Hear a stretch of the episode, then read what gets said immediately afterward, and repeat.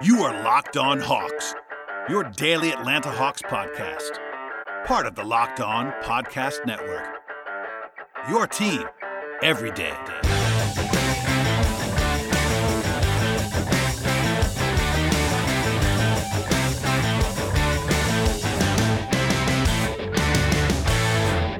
Hello, friends. Welcome to episode 1178 of the Locked On Hawks podcast. I am your host, Brad Rowland, coming to you on a Friday evening into Saturday. And today's show will break down what became a very frustrating, maddening, uh, poor, raucous, hideous, all kinds of adjectives for this loss for the Atlanta Hawks. But they fell at the hands of San Antonio Spurs at home by a 15 point margin, 136 to 121 in regulation. A brutal effort for the Hawks in this game. And honestly, they were favored to win, and because of the circumstances, this is one of the worst losses of the season. I won't say that it's the absolute worst because they have lost to worse teams than the Spurs. The Spurs are not like completely uncompetitive, but San Antonio was shorthanded after making trades. They were on the road. The Hawks were basically at full strength in this game and playing at home. As we'll get into in a second, the Hawks were big favorites, and they just did not play well from the basically from the opening moments of this game all the way through. With this loss, the Hawks have now lost four of the last six games after winning seven games in a row, and they trailed by as many as 17 in the first quarter, 17 of the half, 16 at the end of the third quarter, and it was kind of the same. There were runs in between, little flickers of hope for Atlanta, but nothing that actually came to be enough to get even to single digits in the second half. It was a very lopsided game for the majority of it, and we'll dive in now. I do want to say before we get started too far in, my apologies on the audio quality on this one. My microphone decided just to not work for me this evening. I tried for a little while to try to fix it, but at the end of the day, I try to get the podcast up as fast as possible. So we had to go MacGyver on this one. Hopefully, it'll be back and ready to go again on Sunday into Monday. But uh, forgive me for that. Hopefully, you can get through the audio quality on this one. Um, with that said, the Hawks, of course, coming off a breezy win on Tuesday and with two days rest. Of course, the deadline was in the middle of that.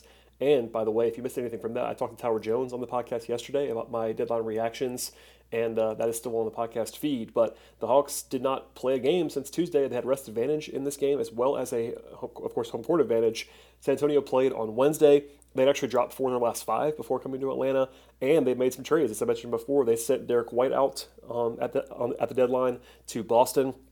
They played without the guys that were coming back to San Antonio. They also lost Thaddeus, Thaddeus Young at the deadline, so they only had uh, you know sort of a shorthand rotation. Now, granted, a lot of their better players did play in this game, headlined by Dejounte Murray, who's an All Star this year, but still, the healthier team was the Hawks. Only Lou Williams was listed as questionable coming into the day with uh, hamstring tension, and kind of a weird situation actually with Lou. Not to go all the way into it right now, but he was active technically in the game, but not in uniform. And McMillan said after the game that they kind of decided to give him an extra rest after it was still bothering him, but he was ruled as being available to play by the Hawks before, before tip off. So I'm not sure if something changed in the last few minutes before the game started, but they played nine guys as they have for a while now until at least until garbage time. And Lou, uh, at least as of now, not uh, at least not ready to play in this spot, according to what, what Nate said after the game. But still, the Hawks had their normal guys in this game. Other than that, and by the time that this game started, our friends at Bet Online made the Hawks nine and a half point favorites. That's not the biggest line of the season. They've had multiple games in which they were favored by double figures, by the way, including Tuesday when they were favored by 13 points. So it wasn't as bad as that in terms of the projected margin. Even before the game, people were asking if it was a must win for the Hawks. And you know, I kind of said everything but a must win on Tuesday because of just how bad Indiana's roster actually was in that game. And the Hawks, of course, blew them out. The Spurs, as I even said before the game, were projected to be much more competitive in this game. At the same time, I have no issue saying the Hawks needed to win this game. The Hawks, given where they have uh, started in the standings and where they are trying to come back from, th- these kind of games are ones you have to win. Like you could have argued coming into the night that on paper this might have been their most favorable matchup at home the rest of the season. They do play Detroit on the road and Oklahoma City on the road later in the season, but in terms of home games, uh, this one and maybe a couple others in this in the same range, but to lose a home game that they were favored by this much and do so in lopsided fashion is definitely frustrating, and I can definitely see where everybody feels on that. Also, as a note here, I like to track the betting markets, as people already know on the podcast. But the Hawks are now only 18 and 15 this season, straight up as, in terms of like win loss when they are favored at tip off.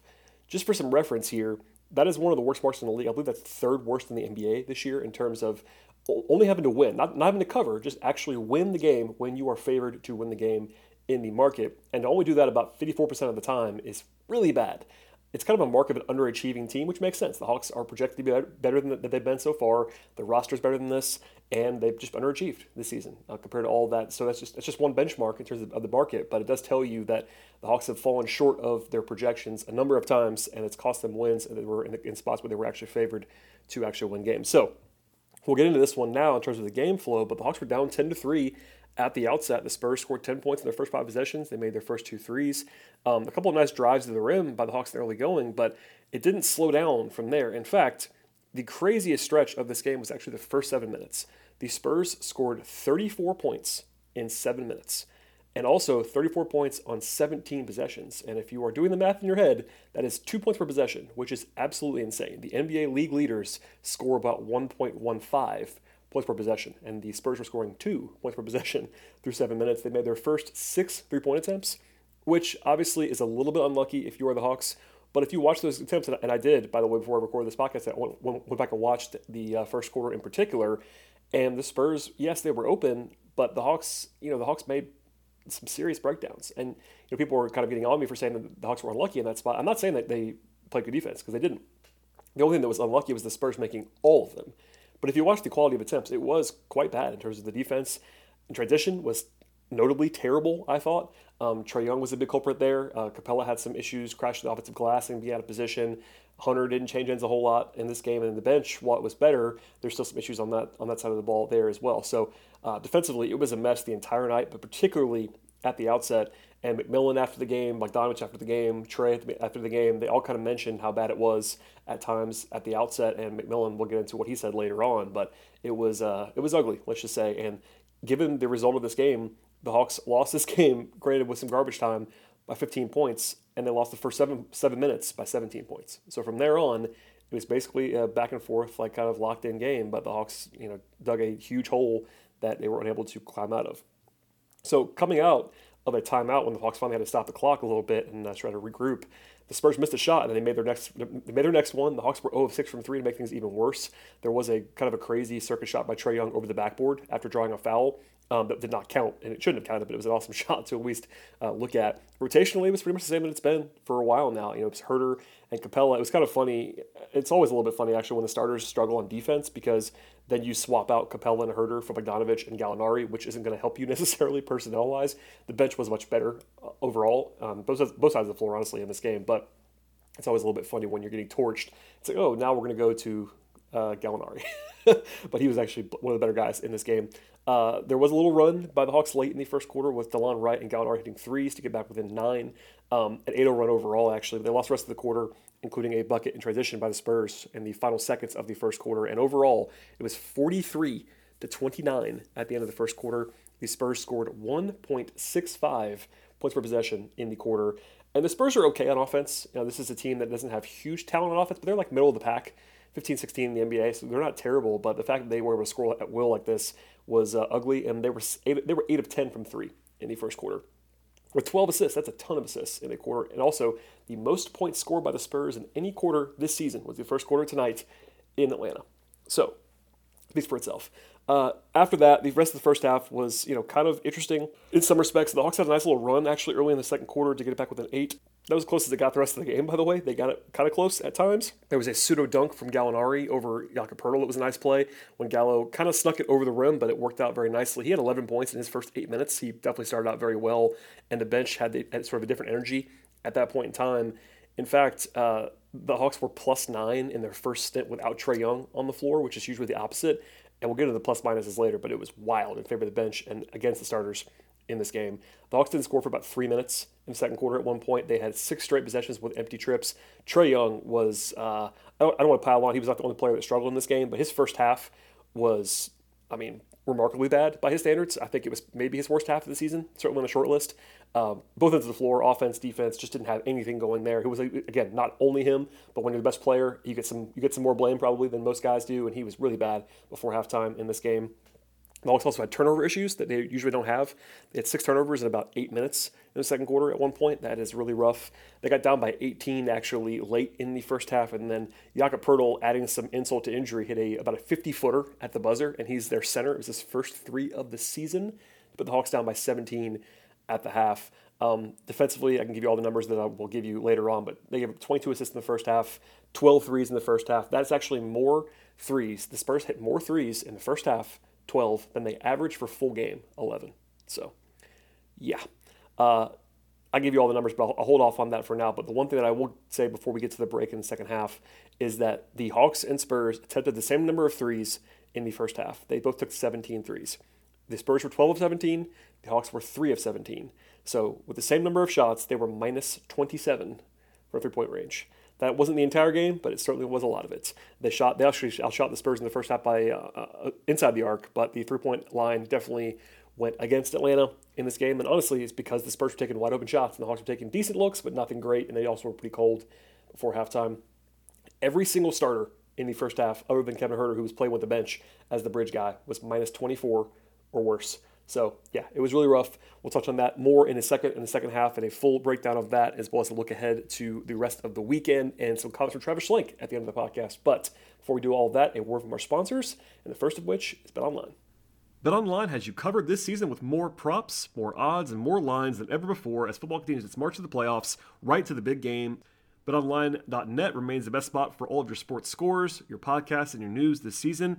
And it's not just football, BetOnline has ultimate info on pro and college hoops, NHL, boxing, UFC, tennis, golf, auto racing, and much more, in addition to live real time updates of current games.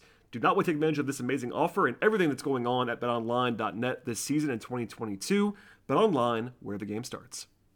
All right, and after halftime, it's kind of a long break actually because of the halftime. Uh, they had to work on one of the baskets and the shot clock, so it's kind of a weird turnaround after that ugly first half. The Hawks couldn't warm up for a while; they had to give them some extra time. It was kind of a weird delay, kind of an encapsulation of the entire night from the Hawks actually. But promptly out of the halftime break, when the Hawks I thought had a chance because they were the better team in my mind.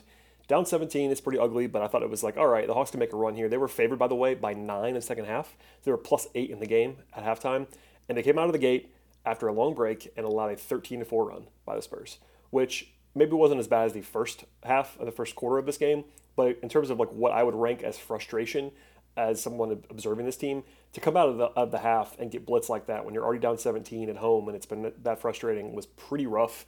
And they're down by 26 points in the blink of an eye. Now, it wasn't over because the Hawks did have their one big run of the entire game right after that. They went to the bench much earlier than usual, which is pretty obvious why, because the bench was better in this game. And also, Hunter got his fourth foul, which kind of facilitated that. Trae Young was better after halftime as well. Um, but the Hawks had an 11 0 run to get it down to 12 late in the third quarter. There was back to back threes by Gallinari and Bogdanovich that uh, forced a timeout. After a timeout, Bogdanovich hit another three, and then Trae scored when they kind of left him alone from 12 feet away. It was a nice block by Okongwu. They were playing well in that stretch. And then the Spurs called another timeout. And Bogey came out of that break, and granted, he was kind of hot, but he missed two pretty difficult attempts in a row, like heat check kind of shots. That kind of cooled the momentum a little bit. Delon had a nice steal and a dunk, but the offense kind of sputtered late in the quarter. And after all of that, they were still down by 16. So they won the third quarter by one point, but it was a roller coaster of bad early, better late, but then it kind of flattened out from there. And that was sort of a missed opportunity in my mind. They did score pretty well, they just could not get stops. That was the theme of the entire game, quite obviously, was that it's hard to come back from a deficit, but when you can't get the stops that you need, people always focus on offense, and I'm, I'm guilty of that as well in terms of coming back from a deficit, but you have to get stops. You cannot just outscore teams when you're down by 20 points in the second half of the game. You've got to string together stops. They just couldn't do that the entire night. In the fourth quarter, they had a three early. Bogdanovich had a three on the first, first possession, and the Hawks didn't score. I think they only had two points in the next six trips in a row, and this person just kept scoring. San Antonio had 117 points with eight minutes to go. They were down 23 again with about six minutes to go. The one faint bit of, uh, I don't even know if it was a threat, but the Hawks hit back to back threes with Huerter and Trae to get back within 17 with like five and a half minutes to go. At that point, it's a miracle, basically, but you're like not totally dead. But during that timeout, by the way, the Hawks announced that John Collins was not, was not going to return to the game with right heel pain. He hadn't played in about a full quarter at that point, so it was kind of obvious that he was not right on some level. But that was the reason that was given there, and that was during that timeout break. And by the way, that's the same right heel issue that he was on the injury report with against both Dallas and Indiana. He played in those games, but certainly a little bit concerning for one of your better players, of course, and a highly paid guy, etc. Um, and also, they could have used him to try to make that, comeback because usually they, they kind of go small with him at center when they have to come back from a deficit, and they just couldn't go to him in that spot. Also, after the game, McMillan said, and the Hawks never said this until then, that Delon Wright, quote, tweaked his ankle, end quote, and he didn't return as a result of that. So I'm not sure what the, what the severity is there, no formal updates, but we'll keep an eye on those guys as the Hawks have a kind of a quick turnaround. Not a back to back, they play an afternoon game on Sunday, so uh, we'll see if those guys are available on Sunday afternoon. But after that timeout, which the Hawks kind of threatened, again, I use threatened very loosely at that point in time, but the Spurs scored, scored the next seven points, and that was basically the end of that. The bench cleared with like four and a half, five minutes to go. It was uh, dead at that stage, and uh, rightly so. So, uh, as far as takeaways are concerned, obviously the defense was very bad overall, and that was the headliner. But McMillan said that he, he thought the Hawks were flat in the game. Said that they were outworked in the game, which is some there's some coach speak in there. You know, Nate always says that, and I'm not sure it's always true. But he was he seemed to be genuinely surprised by the effort, and I kind of was as well, to be honest with you. He also said that uh, mentally we weren't here. That was a quote directly from McMillan. So you can always kind of chalk that up a little bit more to energy and stuff like that. It's uh, sometimes sort of mythical thing, but the Hawks definitely did not have their A game, and he was frustrated by that. And again, kind of surprised by it if you listen to what he was saying. Um, but defensively, they allowed about 130 defensive rating, and that is just horrific. The Spurs, again, are decent on offense, but nothing fantastic. They had 18 threes. That is almost double what they average. They were 27th in the league for point attempts coming in. Uh, they also, they also, the Hawks allowed 13 corner three point attempts. That's way too many. They made seven of those 13. A 68% true shooting mark from the Spurs. That's just outrageous, obviously. They had 37 assists. That is uh, a ton, obviously. Uh, the Hawks did a good job rebounding on the, on the defensive glass in this game, but other than that, uh, not a whole lot to speak of defensively that was good. Uh, a frustrating effort. You know, kudos to the Spurs for making the shots. You know, sometimes you play good, bad defense, I should say, and the other team misses shots. In this game, it was a little bit of both. I think it was mostly the Hawks playing bad defense, but the Spurs did have to make the shots, and particularly early on, they took full advantage. So uh, I, I should tip a cap to them a little bit for that, but still bad defense more than anything else. For Atlanta, Offensively, it was okay, honestly. It's funny as that is, you know, they, they, scored a lot of points, but that's not always the only thing. But the Hawks did score about 115 points per 100 possessions, which is basically right at their average for the season, maybe even a little bit above their average. So you can't really be critical too much of the offense. There were times when the offense was bad. Uh, Trae had some rough moments. DeAndre Hunter had some rough moments in particular. Hunter didn't shoot well, etc. But um, they had twice as many assists and turnovers. That's obviously good. 55% on twos is pretty good. They had a lot of offensive rebounds in this game. They did a really good job there, but they were 14 of 43 from three point range. That's a lot of attempts. And honestly, they were much worse than that until the game was pretty much out of hand. They, they definitely shot much better in the fourth quarter and uh, basically the last you know 18 minutes when the game was already kind of out of hand. But that was a huge loss um, in terms of long, long, range shooting in this game. And the Hawks were the better shooting team. They just didn't make shots, and the Spurs did. Um, and also, they didn't get to the line enough. 15 free throw attempts is not terrible, but it's below their average, and that would have helped a little bit as well. Uh, I would say before we get to the player portion of the podcast, um, final thoughts in terms of like this performance. Uh, it was really bad. And, I, and I, don't say that lightly. I even said at halftime, I'm not prone to hyperbole. People that listen to the podcast regularly will know that. I'm not someone that's going to come on and yell and scream and overreact and eh, you know try to be a little bit short-sighted. I will say though, this was I'm not sure if it was embarrassing, but it was definitely kind of I mean hideous is the word that I'll use. It was a very very bad performance. This is a bad loss. Full stop. You cannot lose this game when you are trying to make a comeback in the standings. Does it end your season? No. People were talking about like this is the end of the season. No, it's not. I mean that, that's an overreaction. I won't say that. There's still plenty of games left to make the run, but at the very least, this is a game the Hawks needed to win and that they were favored to win, and they're better than the Spurs. They're playing at home, and you cannot show up and get blown, basically blown out. This game was non-competitive to the point where they cleared the bench with five minutes to go. So I don't want to go on and on about it, but it was a unacceptable performance from the Hawks. Uh, they seemed frustrated by it. Bogdanovich gave a pretty fiery quote after the game about how maybe it needs to get personal on the team. I don't know. I mean, we'll see how they respond to this, but this is a tough matchup that we'll, we'll talk about in a second. Uh, on Sunday, it's a really, really difficult matchup where this was probably a pretty easy matchup on paper, and Sunday is a, is a tough one. Now, this is a weird Hawks team. Maybe they get up for this one and play well on Sunday and kind of erase some of this stuff, but for now, uh, leaving a bad taste into the weekend at the very least. All right, before we get to the player evaluations and a look ahead and some trade wrap up stuff, etc., a word from our sponsors, and the first of which is Shopify. It's the sound of another sale on Shopify, the all in one commerce platform to start, run, and grow your business. Shopify gives entrepreneurs the resources that were once reserved for big businesses so that upstarts, startups, and established businesses alike can sell everywhere, synchronize online and in person sales, and effortlessly stay informed. Scaling your business is a journey of endless possibility. Believe me, this podcast started out at a pretty low level. Now it's at a much higher level, and we're not going to stop there because success is a million milestones on a forever evolving path. Like mine, Shopify powers over 1.7 businesses from first scale to full scale.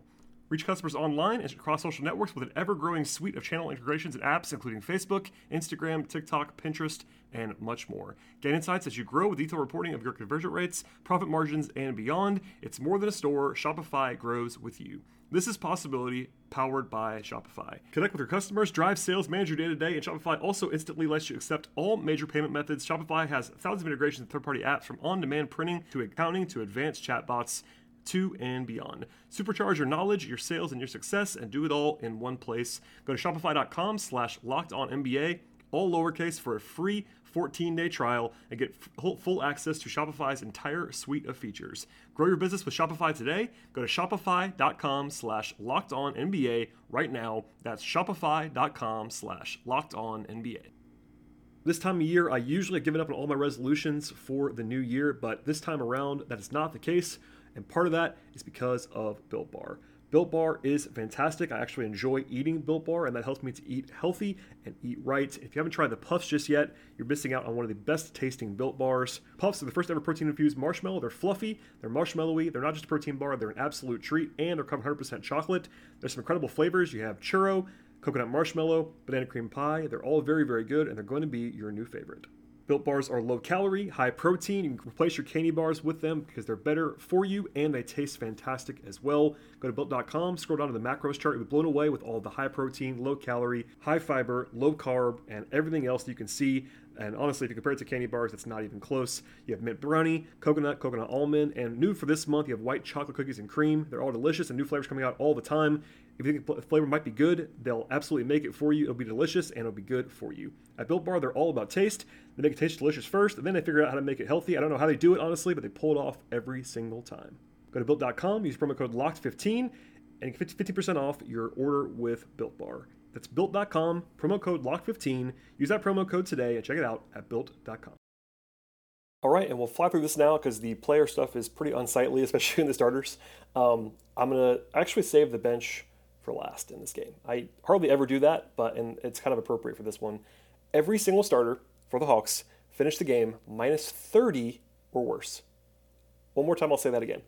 Minus 30 or worse for every starter in the game. Now, not everybody was like equally terrible, but man, that's rough. Like it just never happens that way. The Hawks starters have been their strength for a long time, and the bench has not been. But in, in this game, it was the exact opposite. The starters were terrible on the whole, um, and even individually, a couple of these guys did not play well, which we'll talk about in a second. So Collins left the game early, obviously. Didn't have his best game at the, at the office either. Had four points in 21 minutes, two away from the floor. Um, yeah, obviously a below average night for him. Not sure how the heel was bothering him or what, but he was not good in this game. DeAndre Hunter was, I thought, very bad, honestly. 10 points in 26 minutes, but 0 4 from three. Took a couple of questionable twos. Uh, two rebounds in 26 minutes, no assists. Uh, just n- nothing on defense, even for him. Where obviously he's a he's a plus usually, but he was getting blown by. His off-ball stuff was bad in this game. You know, Hunter's been struggling for a while. Honestly, the last couple weeks he's been a pretty big minus. And as we talked about with Tyler Jones the other day on the podcast, um, you know, the idea of Hunter is just better than what he's currently been. I'm not, I'm not, sure what's going on with him, or if it's still the wrist or whatever's lingering. But he was a team worst minus 41. I'm not saying it was only him, but he was not good. If you watch this game back on both ends of the floor, and usually defensively he's at least solid.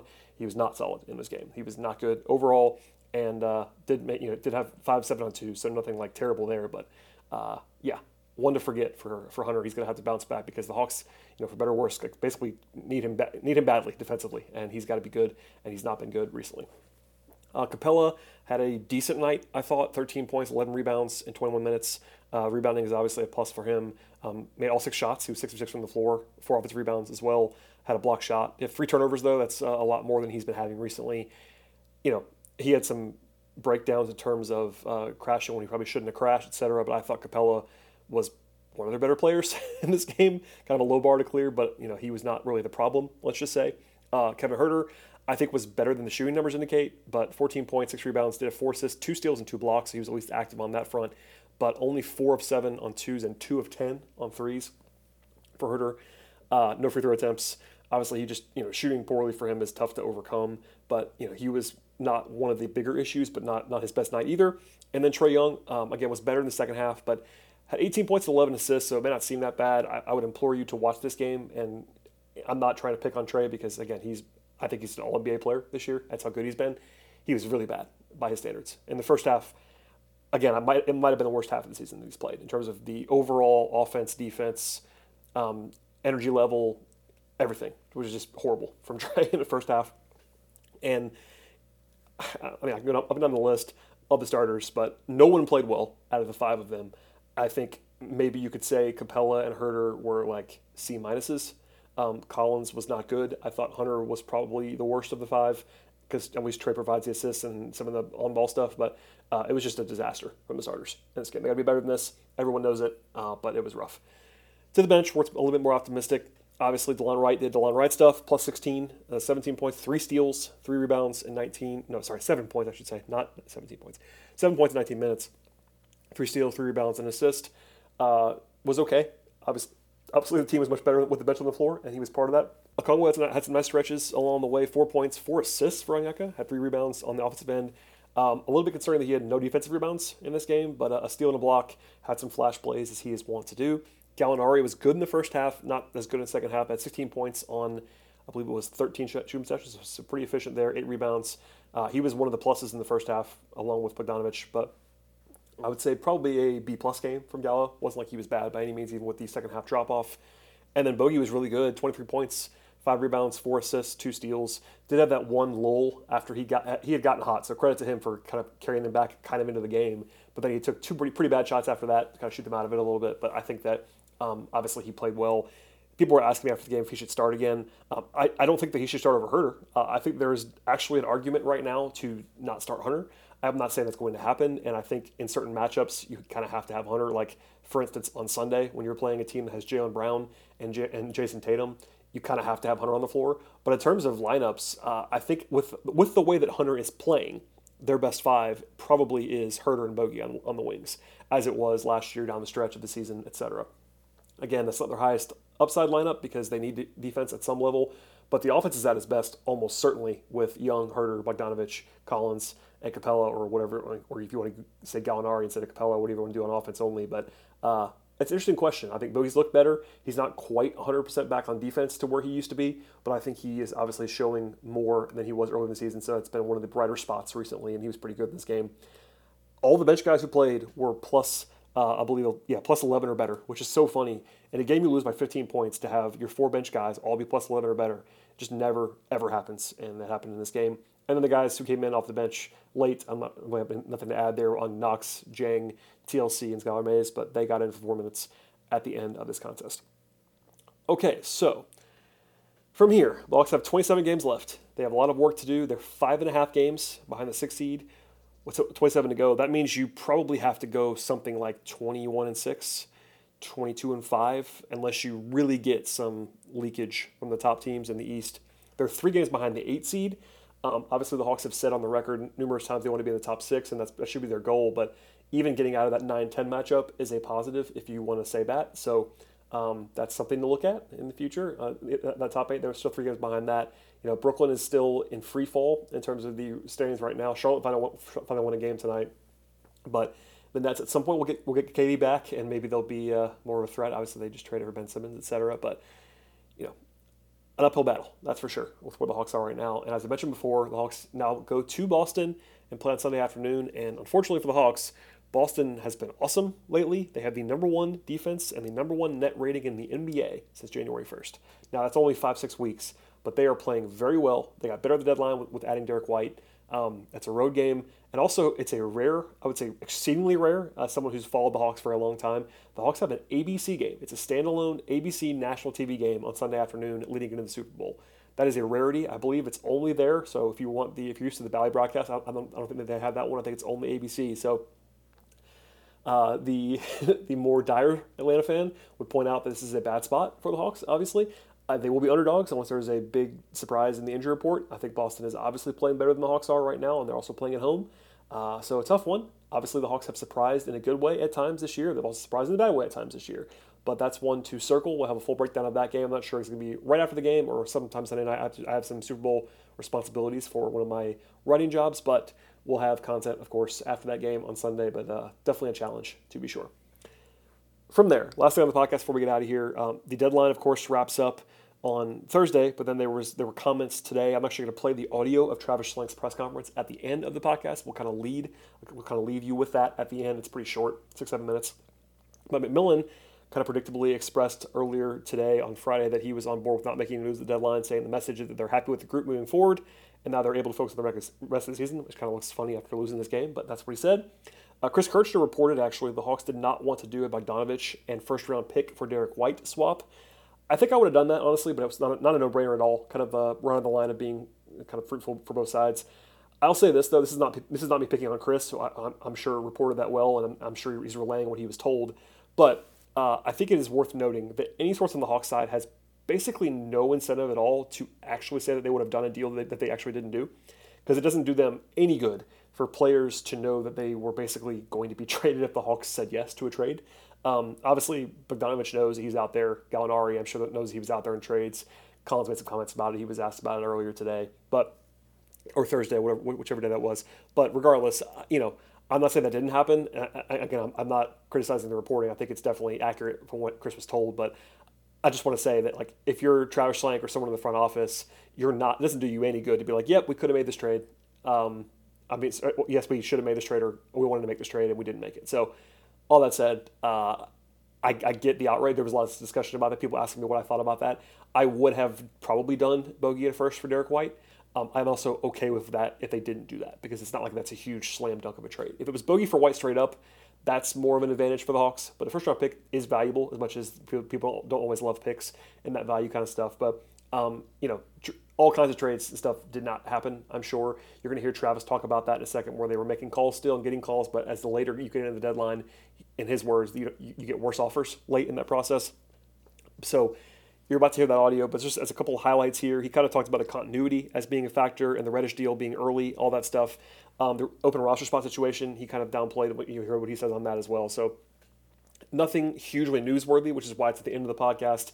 Uh, nothing's terribly surprising, but I think it's sometimes useful for fans to just hear directly with the context of the audio and how he sounds. You'll hear the kind of joking atmosphere and a couple of questions and some laughs between the media, all that stuff. But you will hear that this is uh, the sound the sound quality is just just okay. It's an in person thing, so that is why it's like that. And uh, yeah, that'll be it for today's podcast. Other than the audio from Travis, so please, please, please subscribe to the show.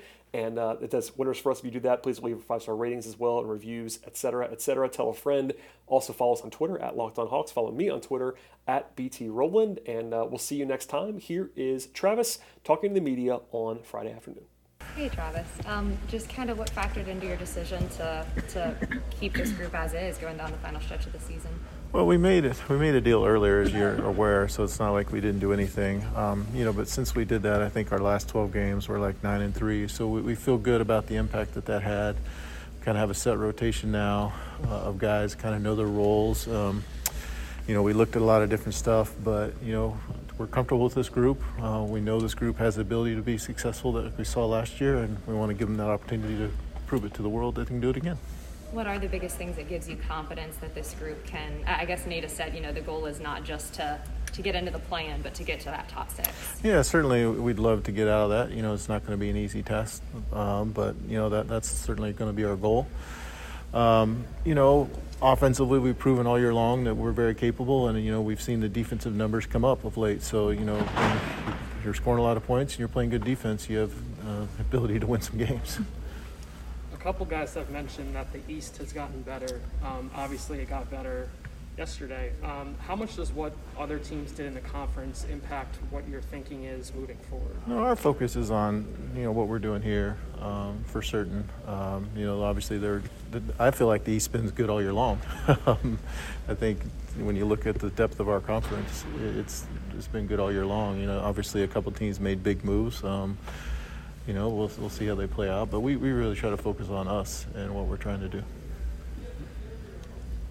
How important is your evaluation the rest of the year relative to what you guys do after this season? Well, it's no different than any year, really. Like we, we have two main times we can make changes, right? Now and then the draft free agency, and we'll continue to evaluate this group. We have some guys that are going to be expiring. Um, you know, and we'll have to look to replace those guys this summer, whether it's with the current guys or new guys. But you know, we we evaluate You know, the first half of the year, second half of the year, total year, uh, every year. So it's no different than any other year. I know it's a, it's a broad and loaded question, but are, do you have From of- you? Thank you. Um, if you want to give me a broad and loaded answer, that'd be awesome. Um, do you have a lot of questions about this group and uh, in your mind that you want answered about what, what they're going to do? Again, not really. I mean, we got off to a slow start. I mean, everyone knows that. That's not a secret. Um, you know, we had some guys start at the beginning of the season that were coming off injuries. uh, You know, weren't 100%. You know, obviously we had the COVID thing that hit us really hard. I think at one point we had 11 guys in protocols. Um, you know, but if we were, you know, five or six games better, which isn't a lot of games, like we'd be in a much different spot right now than we are. Um, but we're here, and we have to accept it, and we have to dig ourselves up. Um, so, you know, that's what we're going to hopefully do these last. I don't even know how many games we have left 25, 26, whatever it is. So now it's just a matter of how do they respond? Yeah, I mean, uh, we listen. Everyone's aware where we are and you know, what we want to try to accomplish, and you know, we just have to lock in and do it. I think the important thing is is not to jump too far ahead. You know, we can't start looking at Boston today like we have to take the Spurs. Every game's important for us the rest of the way, uh, and that's going to be the focus of certainly Coach Nate and our guys is just focusing on the team at hand and not try to jump ahead. Was it quiet pretty much yesterday for you, or were the phones, you know, going off, or were you? No, the phones are always going off. You know, I think the one thing that you have to be focused on is, you know, when deals come in the last minute, they're probably not great deals. So uh, we had an idea of, you know, what we wanted to try to accomplish, and if those deals uh, came to fruition, we were certainly going to act. But, you know, the calls that come in at, you know, 259 probably are not going to be deals that we're going to do.